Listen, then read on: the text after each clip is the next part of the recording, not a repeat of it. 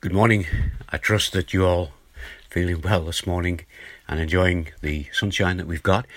I was thinking about the church itself, and it was 1960 when the church building was officially opened in Croxteth, and that was the result of the efforts of a group of faithful people led by the Lord to plant a gospel witness on what was then an emerging new housing estate.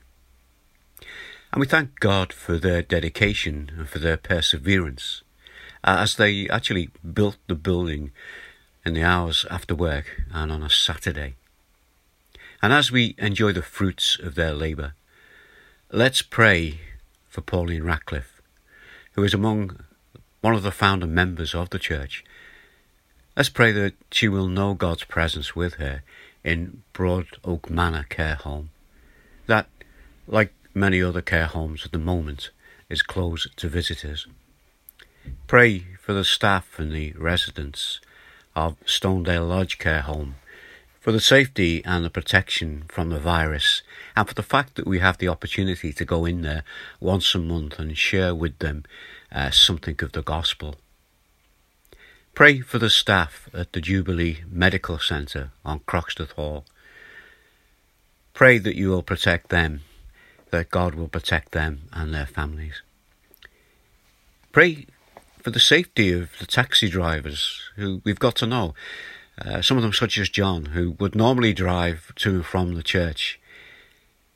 And they're now offering a service of deliveries of groceries and prescriptions to the people of Croxteth. Pray for the practical issues of church buildings that, like ours, are now unoccupied that they may be protected from vandalism, and that they may be kept in good order, ready for when we return, and we will.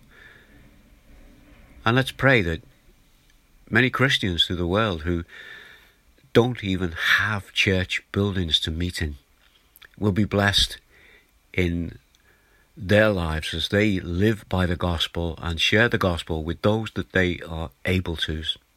Sometimes they need to keep their faith secret, but strengthen them and uplift them. Pray the families that we have contact with who live close to the church. I listened to some of the Jeremy Vine programme on BBC radio yesterday, and from the amount of people who phoned in to thank people who have been helping them, I think we're getting the love your neighbour part a little bit right. But what we need to pray for is that people get the love the Lord your God bit right. The only way to do that is to come to Him in repentance by the way of the redemptive work of Jesus. Reminded of Matthew's Gospel when in chapter 11 we read these words Come to me, all you who are weary and burdened, and I will give you rest. Take my yoke upon you and learn from me, for I am gentle and humble in heart, and you will find rest for your souls. My yoke is easy and my burden is light. In these days that we're living, many people, including us, uh, are feeling maybe weary and burdened, wearied by the lack of trust that we now can put in the material things that we so often have, and for so long, we've depended on. And are burdened by the worry that this virus brings. And let's pray that people might be weary and burdened by the sin in their lives, and that they might seek the rest that can only be found in Jesus.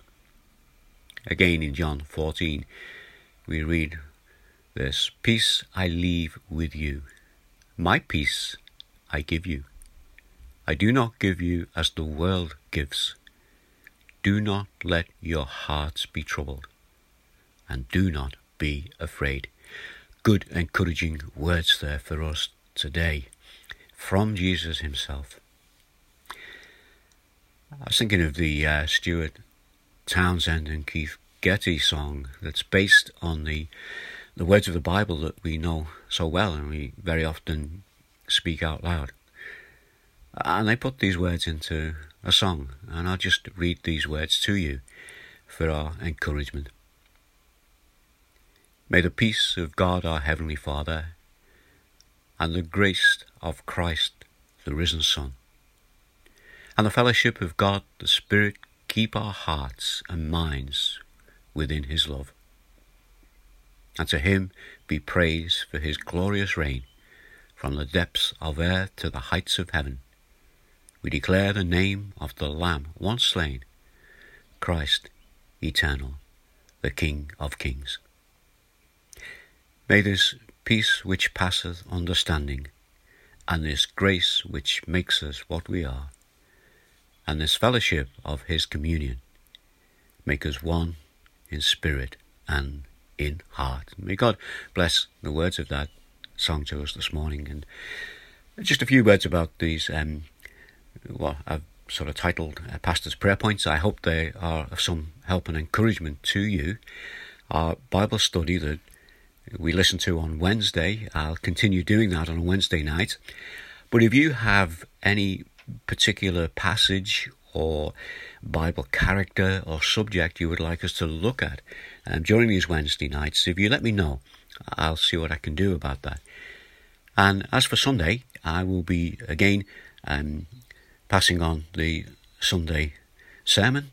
And I think what we'll do at the moment, we will continue in Mark's Gospel. So, again, uh, I trust you are all well, and may God continue to bless us all as we meet together in this very strange way, but we meet in His name. And again, we can all say Amen to that.